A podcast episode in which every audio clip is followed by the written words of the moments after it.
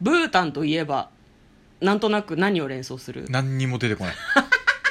何にも出てこないえよなブんかータンに何の思い入れもないよブータンがさどこにあるのかもあんま分かんないわかんないわかんないなんとなくインドとかさヒマラヤとかああーなんかそっちのようなイメージはあるけどそうそうそう、うんなんか確かねすごいあれなんだよね日本人と顔とか服が似てる国だった気がする、ごめんうろ覚えで喋ってるんだけど、はいはい着物みたいな民族衣装なんですよ、なるほど、うんでアジアの中では中国人とも韓国人ともちょっと違ってなんか知んないけど、日本人とちょっと顔の系統が似てるのへーまあそんなの多分欧米の人とかから見たら全然わからないことなのかもしれないけど、はいはいはいで確か幸福度がすごい高い国なんだよね、国民のあそうなんですねなんかフィンランドとかもはい確はいはいはいか国民の幸福度が、あーどうだったかなでもブータンはミッねドサマーしか出てこない けど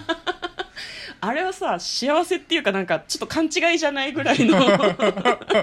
今日はそんなブータンの映画を妄想していく回となっております、はいこんばんは嫁です向こうですトレーラードライビングドライビングはい始まりましたトレーラードライビングここの番組は映画の予告編を見た嫁と婿の夫婦が内容を妄想していろいろお話ししていく番組となっております運転中にお送りしているので安全運転でお願いしますはい今日はですねトレドラトレドラダメだトレドラサムスタジオの方からね、うんお送りしてるわけですよあれでしょ私私がそうた宅の街 みたいな私が噛んだのを指摘しようとしたけど自分も噛んだみたいな流れでしたよね噛んだでも噛んだ金曜日だからさもう限界なんだよ疲ねれてんだ限界なんだこれはもう本当にそう言えばいいと思ってる二人と もすいませんお聞き苦しくてで今日はですね映画の妄想を二人でしていきたいと思います今日妄想する映画はこちらです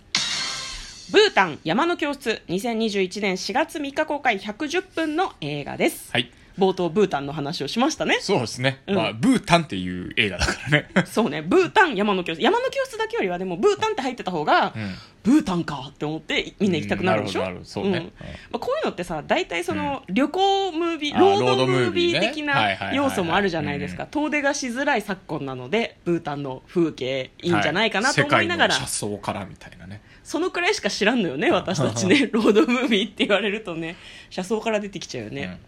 じゃあまずは予告編の方を復習して内容の方を妄想していきたいと思います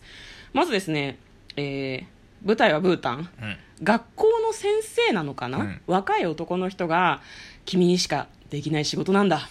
っていうふうに言われる絶対絶対絶対言われたくないやつ絶対言われたくない仕事でそう言われたらもうなん絶対言われたくかないそうどこに飛ばされるんっていう感じがするけ どまさにそうだね彼が生かされたのは標高4 8 0 0ルにある村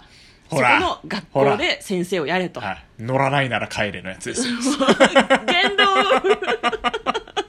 いやもう行かないなら帰れみたいな行かないなら教師を辞めろぐらいの、うんそそこまでではなかったと思うけど、でまあ、断れなくてうん行くんだよね、で、まあ、朝の8時半から学校らしいんだけど、はい先生は寝坊してしまって、うん子供が迎えに来る、はい先生授業は8時半からです今は9時ですって言われる爽やか爽やかだすよごいね目キラキラしたおかっぱの女の子が来るわけよね、うんでその子に連れられて学校に行くわけ学校は環境がひどい、えー、と壁がひび割れてるんだけど、うんそこを黒板として使ったりするの、うんうんでもね生徒たちはねすごいキラキラした目で頑張ってうんうんうん勉強しているである男の子はね僕は将来教師になりたい先生は未来を見ることができる職業だからってすごい輝いた目で言ってて嫁もその時点でちょっと泣きそうでしたねわあピュアかよと思ってで期待通りその何山脈なのかなすごい高い多分ヒマラヤ山脈かな、うんうんうんの高い山々と雲とかがこうバーッとこう景色が広がっててそこで頑張って勉強したりとか子どもたちとの交流を先生がしていくというような 映画ということしかわからなかったそうだね予告編の中では、でもなんかやっぱり素敵な風景といい感じの子どもたちうんと先生たちっていうのの中から私たちは頑張って妄想していこうそうだなはい、うん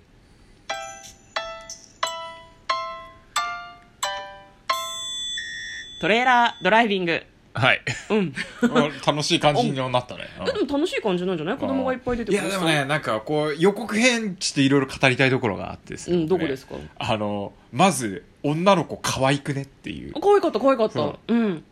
すごいなんかアイドルみたいな感じのみたい素な子朴がねなっていうより、うんなんかえアイドルっていう感じのなんか可だ愛かさだらったその辺のうんなんか作りとかも、うんあの日本っぽいのかな ってちょっと思っちゃったよねどういうことあの朝ドラのヒロインの女の子みたいなあーさなる雰囲ほど気じゃんね確かに確かに、はい朝ドラヒロイン広瀬すずに置き換えられることもないかもしれないあの、ひ広瀬すずちゃんの幼少時代みたいなうさ、んそんな感じそんな感じそういう感じがして、あ、やっぱ可愛い女の子一人がおらんとあかんのね、みたいな感じもあって、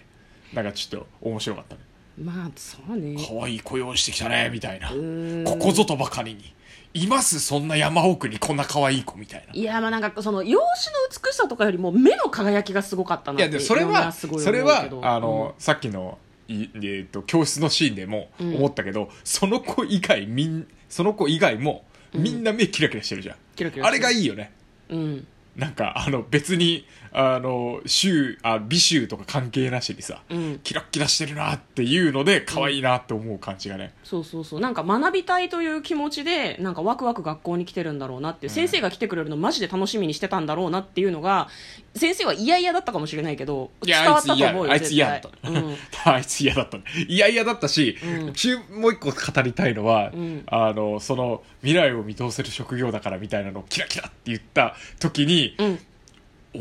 マジか、そんな重いくねんだけどみたいなうん表情を一瞬するのが、先生がおおおんみたいな感じになるんだよねおおみたいなうん顔するのがすごくいいなと思ったね。いやわかるあ、心情伝わるわっていう。うん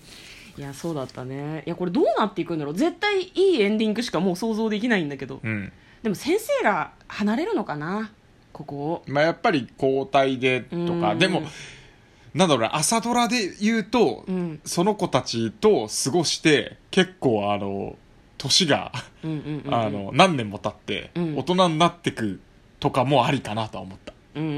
んあの、先生も、うんうん結局居続けて、おじいちゃんになってずっと、おじいちゃん先生になっているとかもありだなと思って。ああなるほどなんかこ、うんすこの雰囲気は、うんなんか、あの、NHK の朝ドラを思っちゃう。いやいやこうん完全にあー完全にそういう感じだったと思うだからうーんそのおじいちゃんになるエンドもいいし、うん別れるにしてもすごいなんか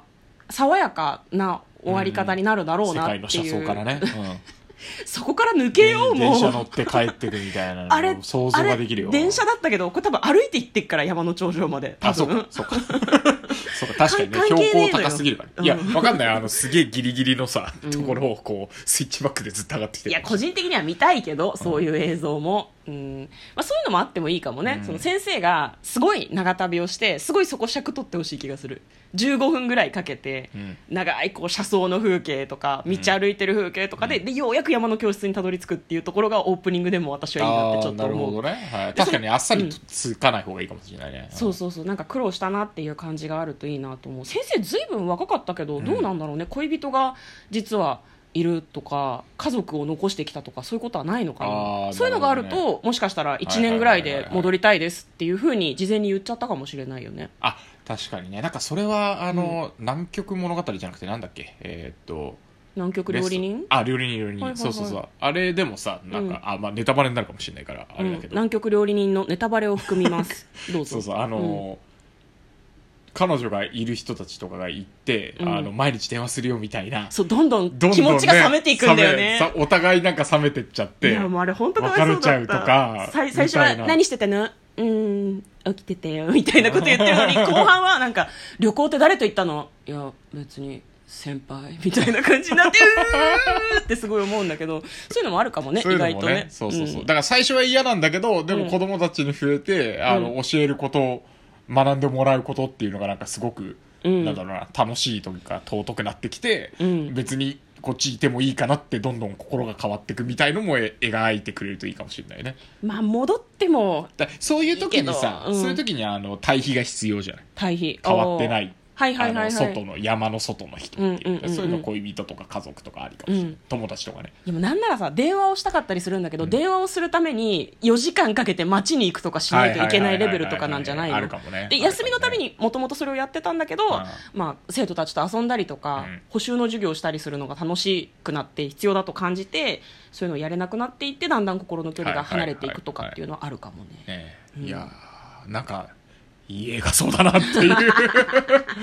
そう普通に嫁はそのなんだろうな風景が見たくてうん見たいなっていうふうにはすごい思いますね、もちろんストーリーも気になりますけど、まあ、あの内容を妄想するっていうか良さそうな映画だねみたいなそうそう話そしうちゃたったたけだどの感想挙句南極料理人のネタバレを話しちゃうみたいなねそうそううんまあ今日ちょっと2人ともろれつが若干怪しいんですけど、えー、とじゃあ簡単にストーリーをお話ししていきますはいえーヒマラヤ山脈標高4800メートルにある村を舞台に若い教師と村の子供たちの交流を描いたブータン映画ブータンの映画なんですねミュージシャンを夢見る若い教師はブータンで一番の僻地にある村の学校へ赴任するよう言い渡される1週間以上かけてたどり着いた村には勉強したいと先生の到着を首を長くして待っていた子供たちがいたえー先生は電気もトイレットペーパーもない土地の生活に非常に戸惑うが村の人々と過ごすうちに自分の居場所を見出していく、えー本当の幸せとは何かを問いかける映画ですとのことです、はいすごく気になりますねははいいということで嫁と向こうのトレーラードライビングまったねー